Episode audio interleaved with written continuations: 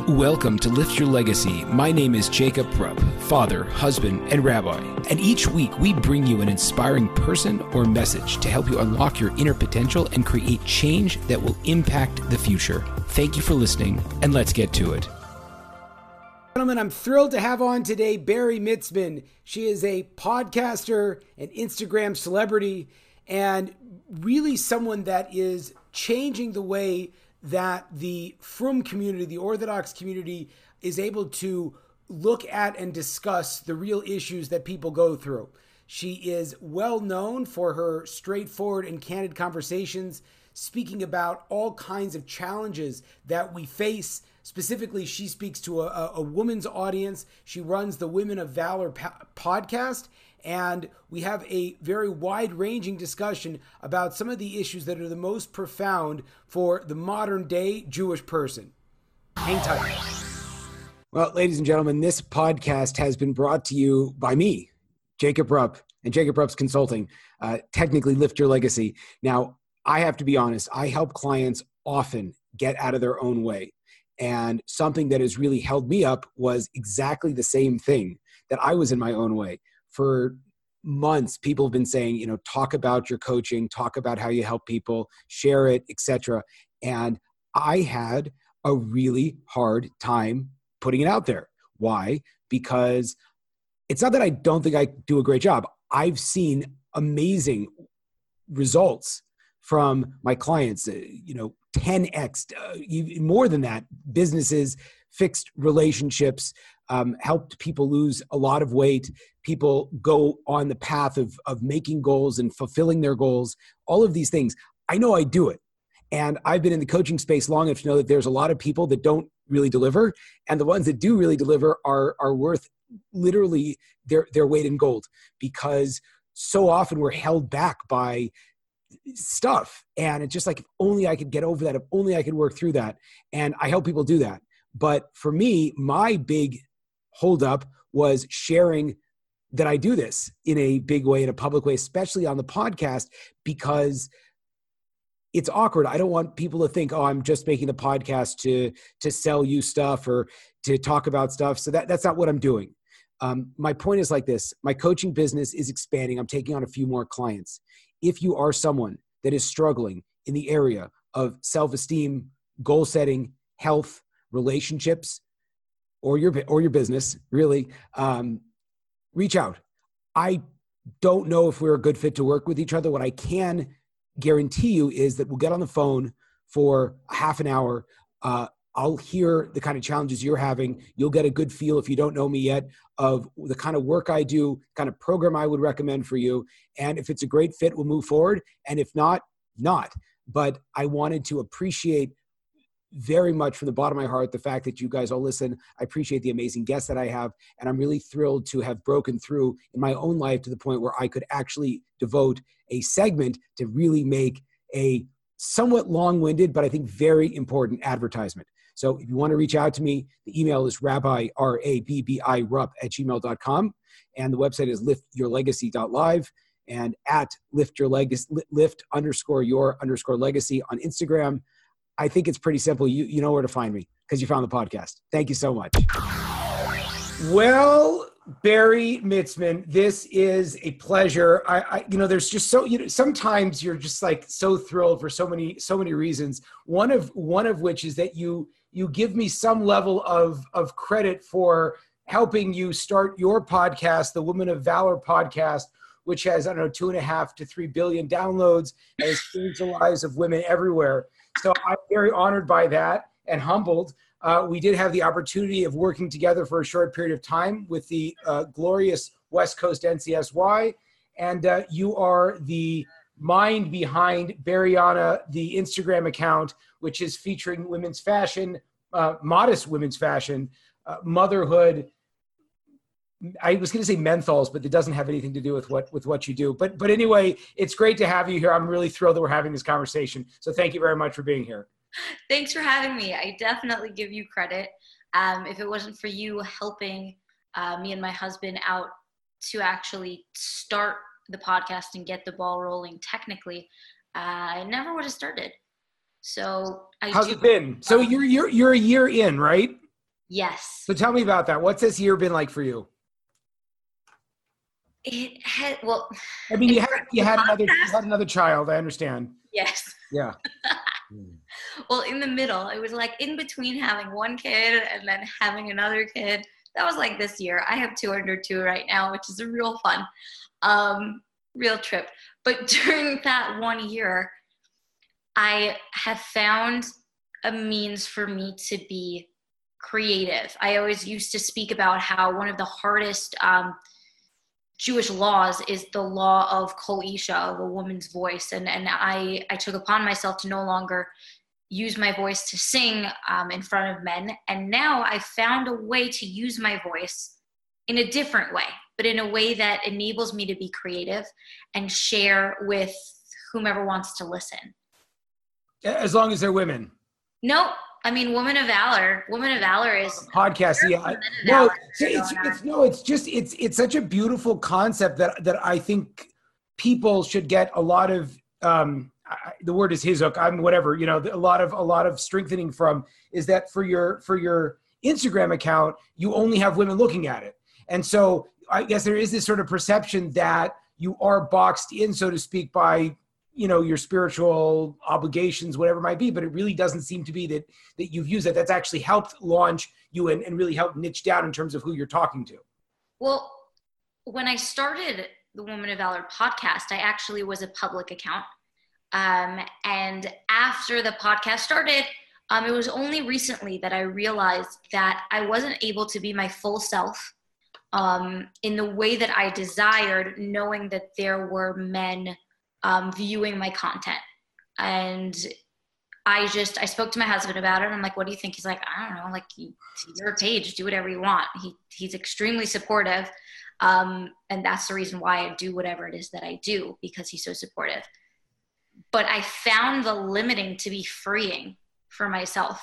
I say a lot more that I want to say. I do a lot more that I want to do, um, and it's and I know who's watching, and to be able to say, I'm welcoming you into my space rather than this is open for everybody, um, I find it to be very freeing. Wow. I just to just to reiterate what I think I'm hearing you say is this is this absolutely crucial lesson, which is you know kind of maybe a throwaway from your husband, but but it definitely was not. Is the sense of kind of do what you want, and so we spend so much time trying to do what other people want us to do, but when we kind of get quiet with ourselves and just kind of go out there, like you said, suddenly we're free. Yeah, sometimes what we what seemingly is restrictive is really an active choice and a choice of freedom. Well, it sounds like Judaism and mitzvahs. Good for you. Um, so, so, so, tell me a little bit about this idea of of mindfulness. And you, you had mentioned previously you're very open about your struggle with Lyme disease, your struggle with certain anxiety issues uh, postpartum depression. So it's like, you know, in a world where so many of us are reading, I was going to say Mishpacha magazine, but I don't want to get in trouble, but for any, you know, but we're reading like, you know, about, about all of these very pristine families, pristine stories, you know, perfectly organized, uh, you know, food plates and, and nice groom, nicely groomed beards, hopefully on the rabbis. Like, why is it that at this point you, you, you're so upfront with stuff that a lot of people are like really embarrassed about? So it started a couple months after I gave birth to my daughter. Um, so I want to say it's about a year and a half ago. Oh my God. Okay. New motherhood. Ah. Um, I actually started sharing because I was first exclusively a modest fashion page. It was actually NCSY um, that led me to do that because I applied for a grant for money for clothes. And I said in exchange, I would do social media stuff because I believed that students in public school should see somebody dressed well who is adhering to the Judaic laws of modesty. So that was my sales pitch. I won. It was amazing. Um, and I got a few items of clothes, no big deal. Um, but so then I started sharing the items. And right after I gave birth to my daughter, I figured that I could keep up um, with my previous pace, which was um, really incorrect. So I started sharing just a little bit about my experience. I'm like, see this picture? I look really awesome. Yeah, it's 4:30 in the afternoon, and I got dressed about 35 minutes ago. So I asked my husband to take a picture of me because it's the first time I got dressed in four days. So isn't that pathetic that I'm really trying to pretend like I have it all together when I'm falling apart? And people just went nuts like in a good way. They were like, thank you. Like, I was so jealous of you that you were like normal. Like, I was a moron getting dressed, looking perfect, like two days after my kid was born. Like, who are you? So, my first one, I learned my lesson after the first one. But just that dose of reality that I just like spewed upon upon the uh, the Jewish women uh, internet, um, they kind of just freaked out in a good way. So I started writing some some posts about different experiences and I always asked my husband what he was comfortable with because I never wanted to put him in a position where he was uncomfortable. And thankfully my husband and I are on the same page in that if I'm sharing for the purpose of education and I have worked through it or am in the process of working through the struggle, then I am safe and encouraged to share it. So I started sharing stuff about my struggle with depression while I was pregnant with my daughter and afterward. Um, but then while I was expecting my son and, and experiencing um, peripartum depression, which is the technical term, I did not share until after he was born because I, when you're going through something at that moment, if it's not handled um, you're very fragile and you're putting yourself in a very vulnerable position that one wrong thing said to you can just break you. Even when it's over text and it can be misconstrued. But i wanted to show people that you're not alone. That's the whole point of the woman of valor podcast. If you think that you are the only one good news you're in good company. You're not the only one struggling to do it all um, push yourself beyond your limits. There's so much imperfection out there, which by definition makes that normal. Normal is not perfect. Normal is struggle. Normal is imperfection. And some people would associate, oh, somebody who has, you know, postpartum depression looks like X. Somebody who has an anxiety disorder probably dresses and looks like Y. I wanted to break that. And I knew that I had a platform to share that and say, you know what? Chronic illness sometimes can look like a perfect, well photographed picture. You never know what's going on behind behind the scenes. A picture, social media, even appearances when we meet up with somebody outside, it's just a front. You don't know what's going on behind closed doors and behind the doors of the mind. It's it's frightening how much people silently suffer. And because I share, I get countless emails, direct messages on Instagram, um, and just mentions from other people who say, Oh, you live in Henderson, or do you know Bari Mitzman? And then they say, This person really helped me because I'm struggling with X, Y, and Z. And that's an amazing position to be in. It's scary as anything, and it's a lot of responsibility so I got to be careful. Um, but it's also a huge blessing to have the opportunity. What do you do with that responsibility? Meaning that I think that it's it's kind of a it's a it's a at least a triple edged sword. On one on one respect, what I what I really love, one of the things that is very profound is that a lot of times people feel like I'm going to put this in and then I'll ask you the triple edged sword question.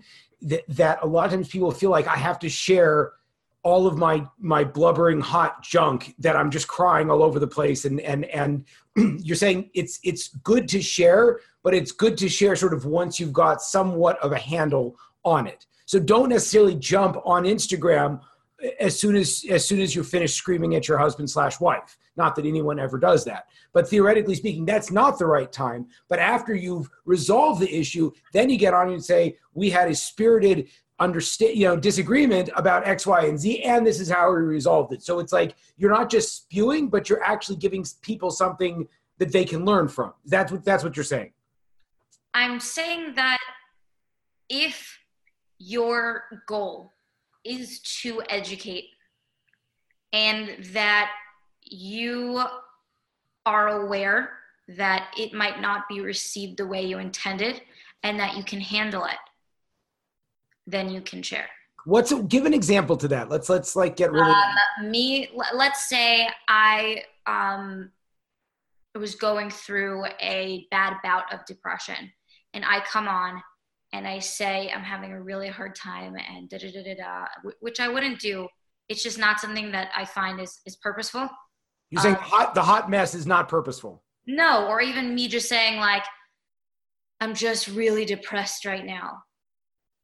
If somebody sends me a response, it's like, but you look great, or like, oh, I once got one. It's like, well, maybe if you weren't gallivanting around doing photo shoots and stuff like, then maybe you wouldn't be dealing with depression. And I'm sure you don't have a diagnosis. I was like, you're like, you think I'd be running around saying I have depression if I didn't have a diagnosis? Like, okay. Right. Um, and also, this is my job. Uh, I'm not going to tell you stop crunching numbers. You're an accountant. Maybe if you crunch numbers less, you'd probably be less depressed. No, well, maybe, but that's a bad example. Right. not right. accountants, but I'm saying like dentists.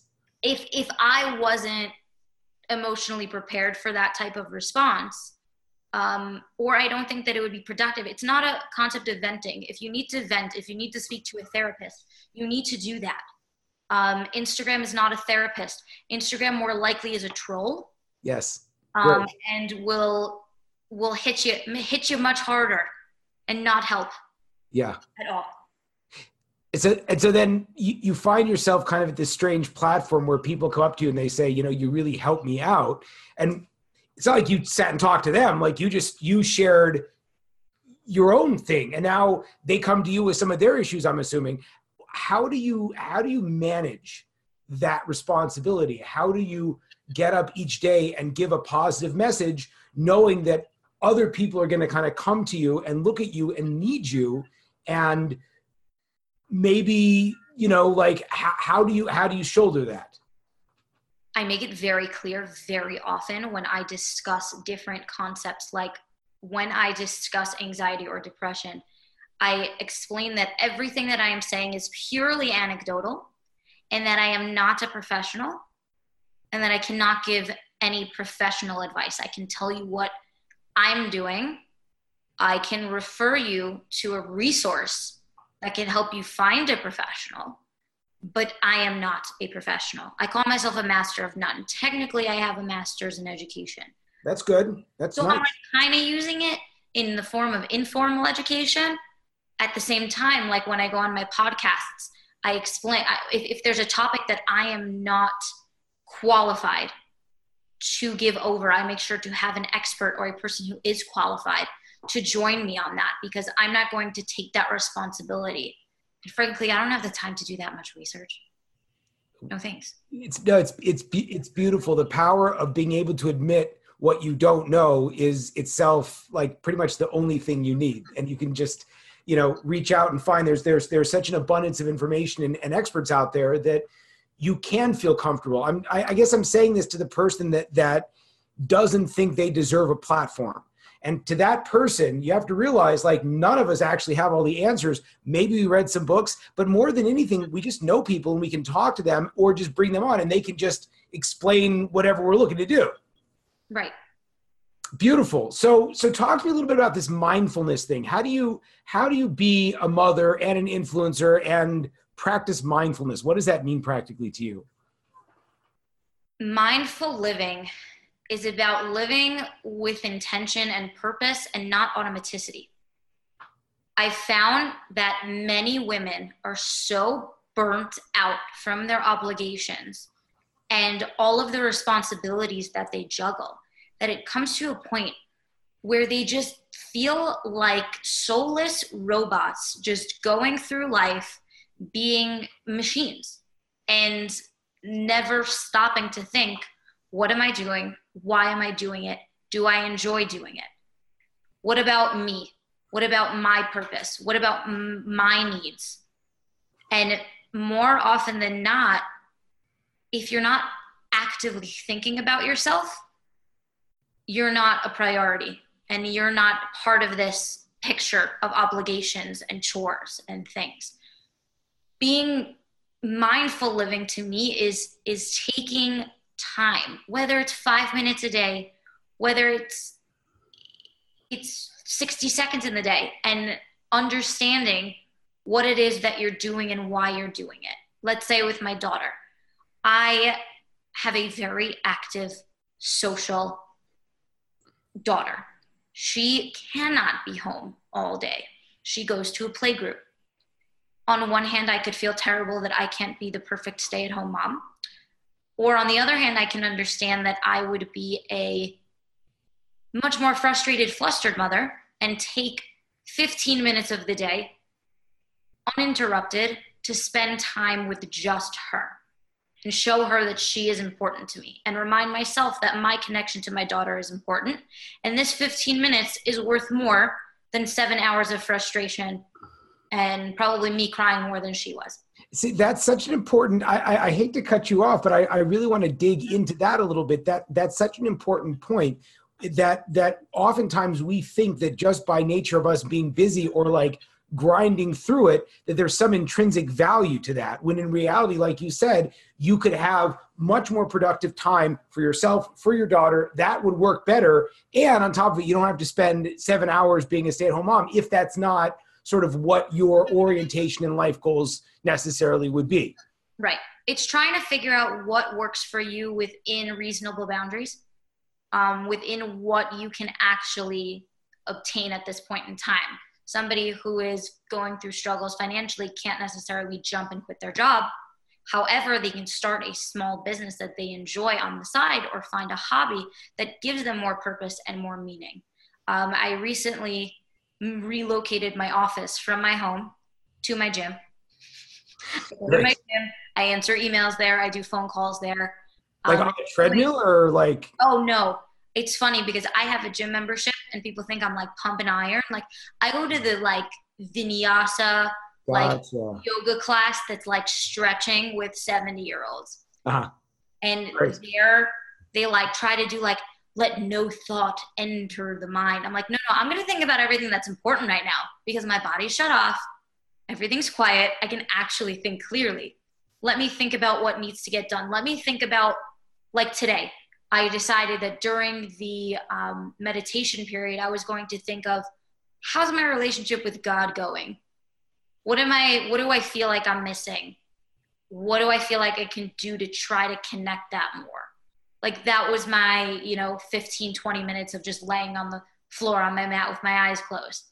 Um, sometimes it's telling myself that my heart is full and imagining all of the blessings that God has given me to make me feel more gratitude and less, why is this happening to me? More, I have so much blessing. Why am I sweating this out? So I, I, I think that the important point is to to kind of niche into this shift that must have happened because I I know that this is the experience with so many women because you said it because you know it, it seems to be and I feel like for a lot of men it's the same concept of I have to be a dad and I have to work and I have to go to school and all these kinds of things. And I guess for both genders, even though it's like no one would want to admit it to the other gender, it's like both people are, are really operating under this question when you're like, well, why don't you go do something for yourself? Most people think like, I, I can't, like, I, I don't deserve, like, so how did you make that switch where you can take the time that you need and not only not feel bad about it, but orient your whole day around it and draw all of your strength from it. So it's crazy to say, but the Lyme disease really is what Lyme disease. That's all we need. Great. Thank you. Yeah. That's that's very practical. God forbid. Um, it is a horrible, horrible illness that has wrecked my body. But the fact that it put me out of commission and it made me have to think outside the box um, and understand that I had to move slower. I am a I am an overachiever by nature. Um, I used to like work full time, go to school full time, volunteer for three nonprofits, you know, while dating and going to the gym three times a week. Like I was, a, I was like, cool, type A, like holds all the tension in my shoulders, um, just want to change the world, um, type of situation. And I was forced to slow down and in that i got into my head a lot and i felt guilty about not doing all of the motherly duties and spousal duties that i expected myself to do and my therapist asked me, she was like, if all of these issues and roadblocks weren't there, would you still want to be doing the things you're fetching about? I'm like, no. She's like, then stop talking. Like, what are you, what are you doing? So I realized that. Wait, wait, speak, speak that out more specifically. What exactly did she say to you? And, and, and what? She's, she's, she basically said, if you're, if you, if you don't want to do this, you feel bad. You, you feel bad. I'm not doing X, Y, and Z. And then she said, Do you want to do X, Y, and Z? And you're like, Honestly, no. And then she's like, Well, then stop complaining that you're not doing them. Is that what you're yeah. saying? She's like, Then why do you feel bad that you're not doing them? You right. don't want I love that. I love that. Tremendous. You can yeah. tell I said that. It's like, Oh, you're right. And I figured, like, I was, I made the decision last year at the end of when I when I stepped down from my position at the job that we both worked at that I was going to take a year off. Um, and that year off was going to be focused on me healing and um, going through more Lyme treatment and getting stronger and all of these things. Um, and what ended up happening was I was able to channel a lot of my creative abilities into something that I was passionate about. I was like, I can have both. Like, I can do something productive, but also not have it be within the confines of a regular job. Like I was just thinking about different things. And it, I guess I had a really hard time taking care of myself growing up. I forced myself on my gap year. Why? I felt that I wasn't deserving of things. I didn't, I just figured that everybody else needed to be given to, and I wasn't worthy of receiving. Where did that come from? I have no idea. I don't buy that at the moment i have no idea it's probably something repressed probably i'm a big people pleaser by nature right i've worked very hard on that to not be as people pleasing um but we, is this from, from the, session, it, it, could be. It could be. This sound. This is so exciting. I, I, I, I'm, I'm curious. I mean, just, just for the, the, the wonderful people that are listening, and, and I'm happy to cry. I have my tissues here whenever you want to ask me any questions. But, um, but uh, the the the the interesting thing is that that that so much of I mean like this was a huge thing I worked through was it's like I always defined my success based on the grades that I got. And so I had this whole mind trip when I like didn't get perfect grades and then when you leave school and there's no grades like well what the heck do I do now? So the interesting thing is I think back to all these experiences, and I hope my mother doesn't listen to this. That all, all the times I was I was working and I didn't get good grades, I didn't feel like you know that, that there was that. I, my mother loves me, but I'm saying that, that there wasn't that level of love. You know that I wasn't as good as when I was bringing home the A's. And so the interesting thing is, if you think back to a time in your life where you might not have felt I guess full or as loved because you weren't making other people happy. I mean, again, like we know that from the very early ages, like we have to make our parents happy because we're afraid they will like stop feeding us or something like that. But the reason why I, I wanted to see if we could dig into that a little bit is I think that so many people, and I think a lot of women, maybe more than men, I know more than men, um, suffer from that exact concept. They that they people please and they don't think they that like they deserve nice stuff, and then they wind up being depleted. I mean, I think many people, um, due to many institutions, um, have been taught that their mission in life is. I'm, I'm working so hard not to ask which institutions. Go ahead. There are many of them. I, I can't even, uh, hopefully, they've changed by now. Right. But there's an expectation that a woman's goal is to be married and to have children and raise those children in a Torah home. Nowhere in that does it say that she should be happy and that she should also look after herself and make sure that, you know, she is satisfied. That's not something that's usually mentioned. It's not, I don't even know if it's in the fine print. And I think that that's a huge problem because many women's life goals then become being a wife, being a mother and then they do it and they're like eh, i'm not really so fulfilled right now but like this is what i'm told is the end all be all and i have it so like i guess i'm just gonna you know try to smile while changing poopy diapers and like suffer quietly. that by my seven year old like I, I, guess that's just my life. Um, and there are a lot of people who feel like they're not connected to their spirituality and they they adhere to it merely for social obligation and societal expectation. And also and, probably fear you know because it's like it's very hard to not do the stuff that your parents really like banged into you as a kid in some cases. Or i or even like with baal teshuva like i didn't grow up for from like you know when you make a certain commitment a certain part in your life it's very hard to then backtrack on it and then you feel like a big a big failure. Right. So when i talk about modesty and i talk about different um mitzvot and observance people ask me like how i'm so passionate about it and why i actually like feel about it. Like there are different different people on instagram influential people on instagram who are bringing back this concept of like prayer being like hey send me your selfies with a siddur, or like let's daven nishmat or like any of these things there are there are women who are like let's bring back the beauty into judaism let's not do it by rote anymore let's actually think about it and realize why we're doing it. Also, realize that it's hard. And sometimes mothering is hard, and sometimes Shabbat is hard, and sometimes modesty is hard, and that's okay. And it's a process. And you are important and you are valued. And I was just um, I was just speaking with somebody who asked me if my whole approach is selfish. Because I'm like your approach is selfish. Yeah. She's like, do you think that like because this is such a new concept to society these days where it's like you have to realize that you're a priority in your life is that selfish. And i whipped out something from my brain from high school. Um, the rambam actually says yes, that when you are trying to change a character trait to get to that happy medium if you're on one extreme you have to go to the opposite extreme to get back to where you need to be.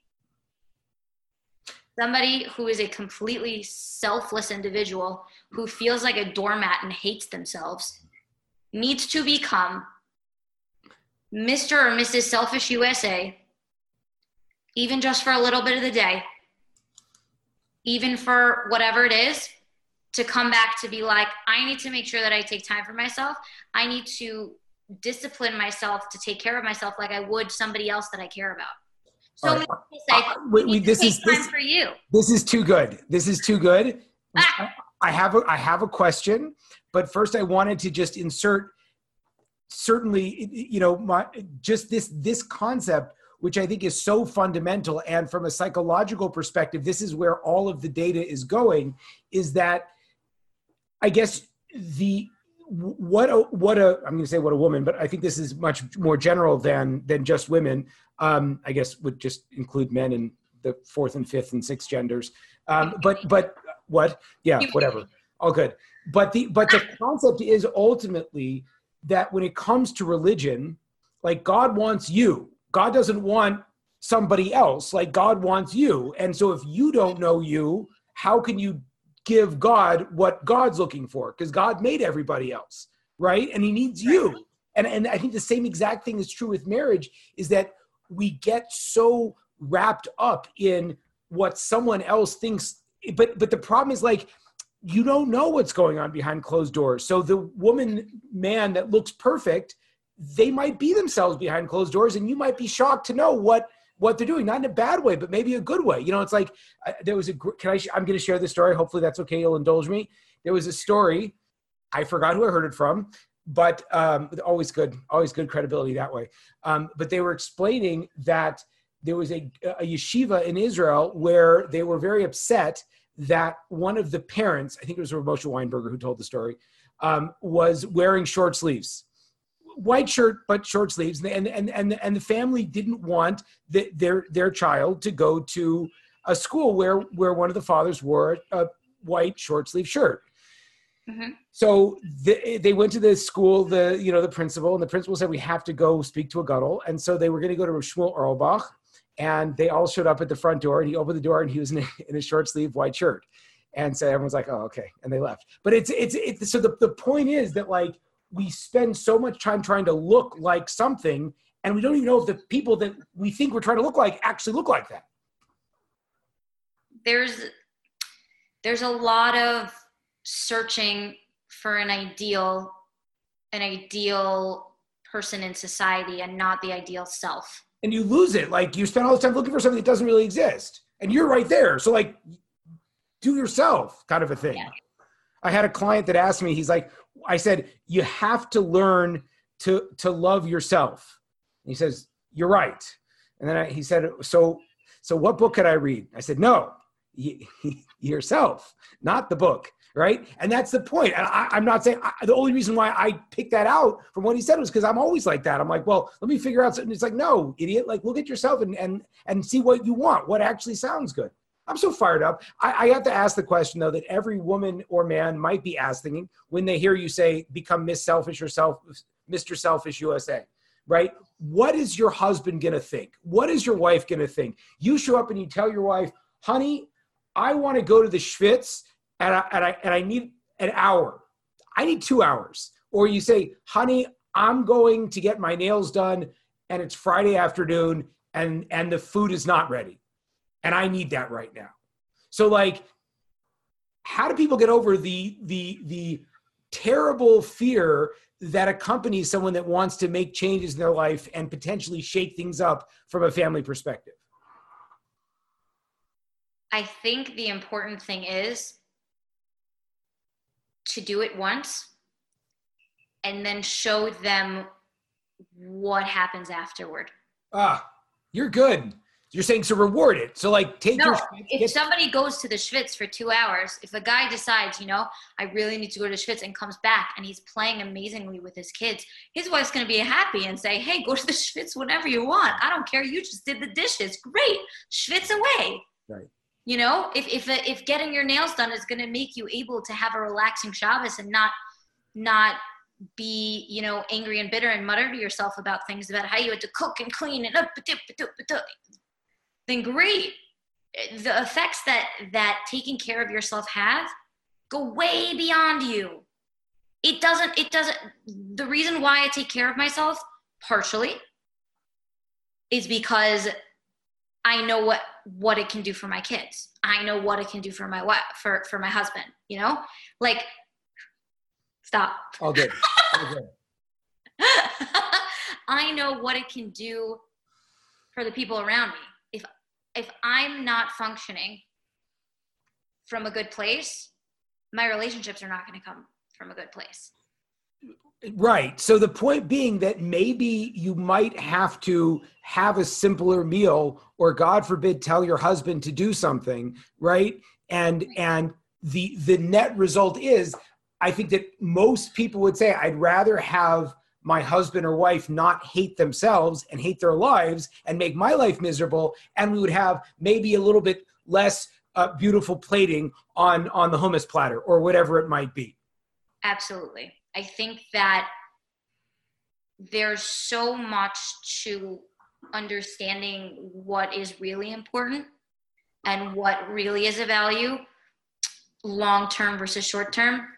Sure, that hummus platter might look really nice short term, but long term, having a happy marriage is probably better than any hummus platter you can possibly have.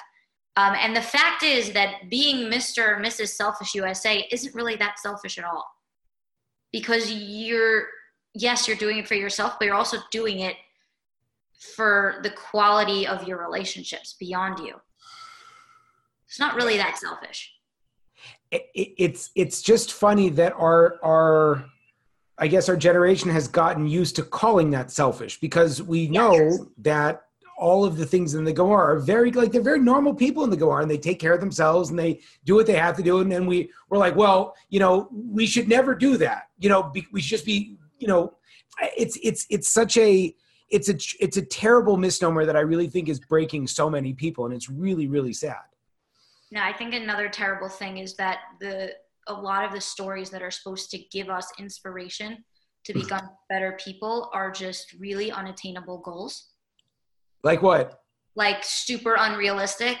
Like what? Like, oh, well, this person decided just stood there while the other person was whipping him and spitting him in the face and cursing him like wow that's what we should aspire to it's like, i did that i did that today that was fantastic i don't know what your problem is so a lot of the stories that that that are told in schools and and as stories intended for inspiration are are things that are so beyond our means of comprehension and character building that it's almost discouraging.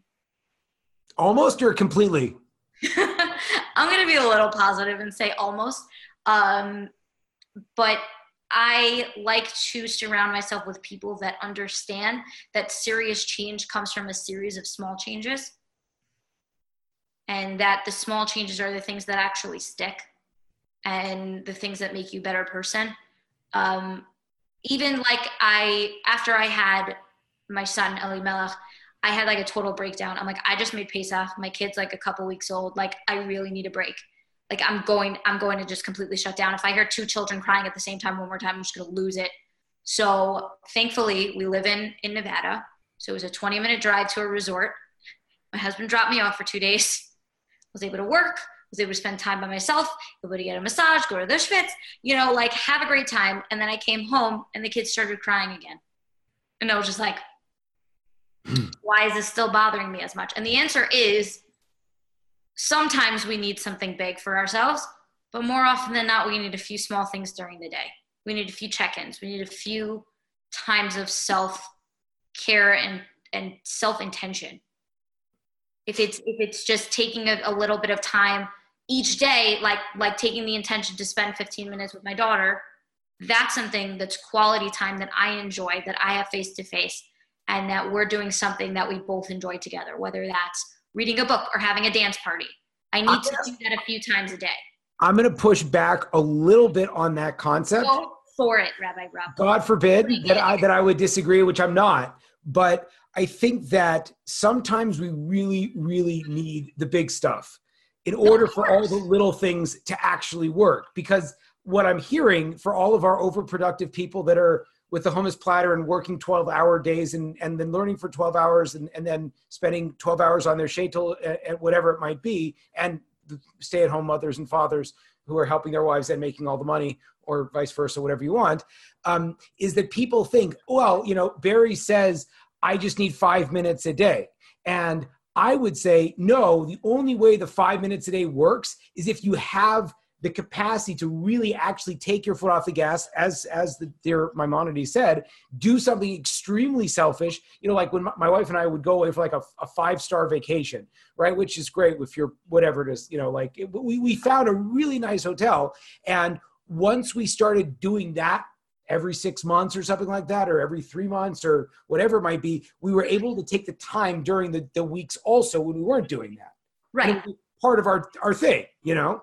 No, we're not disagreeing because it's kind of an incorporation of the whole idea of going from one extreme to the happy medium. Because I was able to go to that other extreme, I was able to realize that the other extreme is not is not forever attainable, but I'm going to need that a few times um, or however much is needed. At the same time, I can still do smaller things that'll help me get you back to that place where you were able to 100%. Yeah. 100%. I can't, I can't just, it, you know, indefinitely pick up and move to the resort. Um, my Not son, yet. my son and daughter with my husband. Um, yeah, no, can't do that. But because I can't do that, I can do that every so often. I can I can in the meantime and during that and trying to continue to get to that goal, I can do things for myself. Some some people may say that what I'm doing is even more drastic than others because I have a job that's flexible and that isn't a direct 9 to 5. Even though I'm technically a stay-at-home mother, but I'm also a content creator and I and I do all these things. I really hate different. that. I really hate me, granted, again, it, it's one of those like very first world problems. You're like, what have you done today? I was like, well, I sat on the beach for a bunch of hours. Like you have, I go to the beach, you go to the gym for your office hours. Like I, I literally just sit there and I'm like just on calls and I'm watching the ocean in, until I move to Minnesota, at which point I'll be watching the snow. Uh, I, whatever.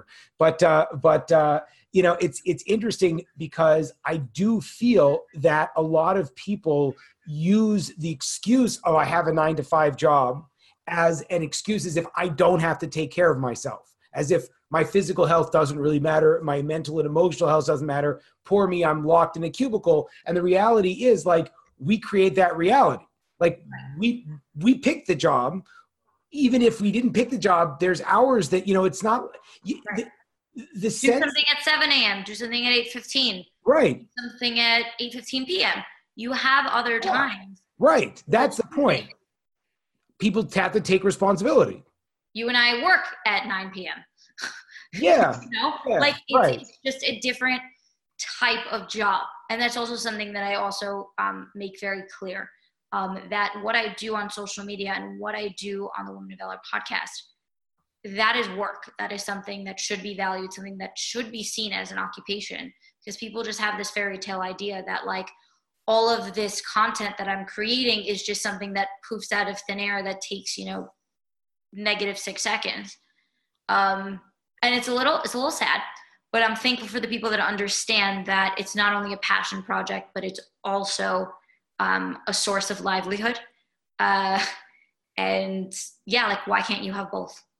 Well, I mean, I, that's that's the kind of sad thing is it's like I, I, forgot where I heard this again, but it's like it used to be that it was about how many, you know, like letters, MBA, whatever you had after your name. Now it's just like, what does your social media look like? Because that's a much better re- like representation of who you are. And it's it, funny. It's the same kind of a thing. It's like if you worked for Coca Cola and sat around on Instagram all day long coming up with stuff to do, you'd be, you know, it would be very respectable. But the fact that you do this for yourself and you talk about things that you actually care about and you don't have like a pre-script, you're not trying to feed people, uh, you know, sugary drinks. Like suddenly it's like, well, you know, Bari doesn't doesn't work, so therefore, you know, therefore she has no ability to understand my life. And, it, and it's it's just crazy, like how many boxes we put ourselves in, so we don't have to take responsibility over over I guess our own happiness. Well, thankfully, that's not the case majority of the time and I think over the Bariana page and the Woman of Valor um, tribe, we've created this sort of mentality of like, it doesn't matter what you do or you don't do, that doesn't define who you are.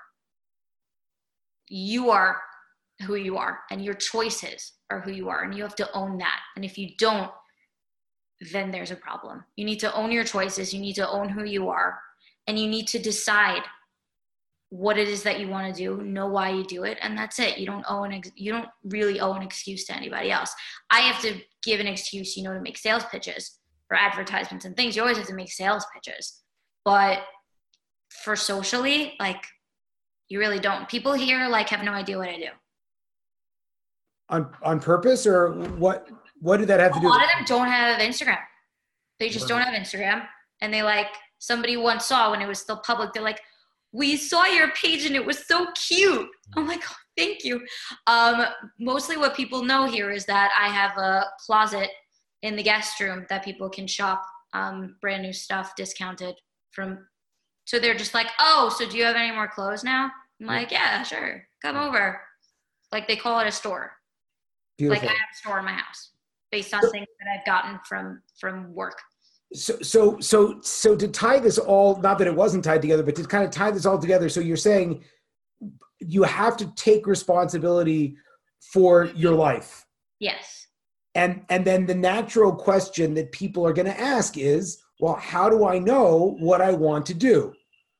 And that i think brings us back to the beginning of well if you don't know yourself because you've spent all of this time being what some man or someone was you know or like what you think god thinks like again i'm not i'm not discounting anything about about our our tradition god forbid but like judaism is super broad and yeah. there have been very holy people that have done all kinds of different stuff and if the stream that like you think there's there's just you have to become a more educated consumer i think to try to figure out how do i know myself well enough to express myself? And how do i know judaism well enough or my spirituality well enough in order to figure out how can i do that in a way that is very much in line in what i was really put here to do?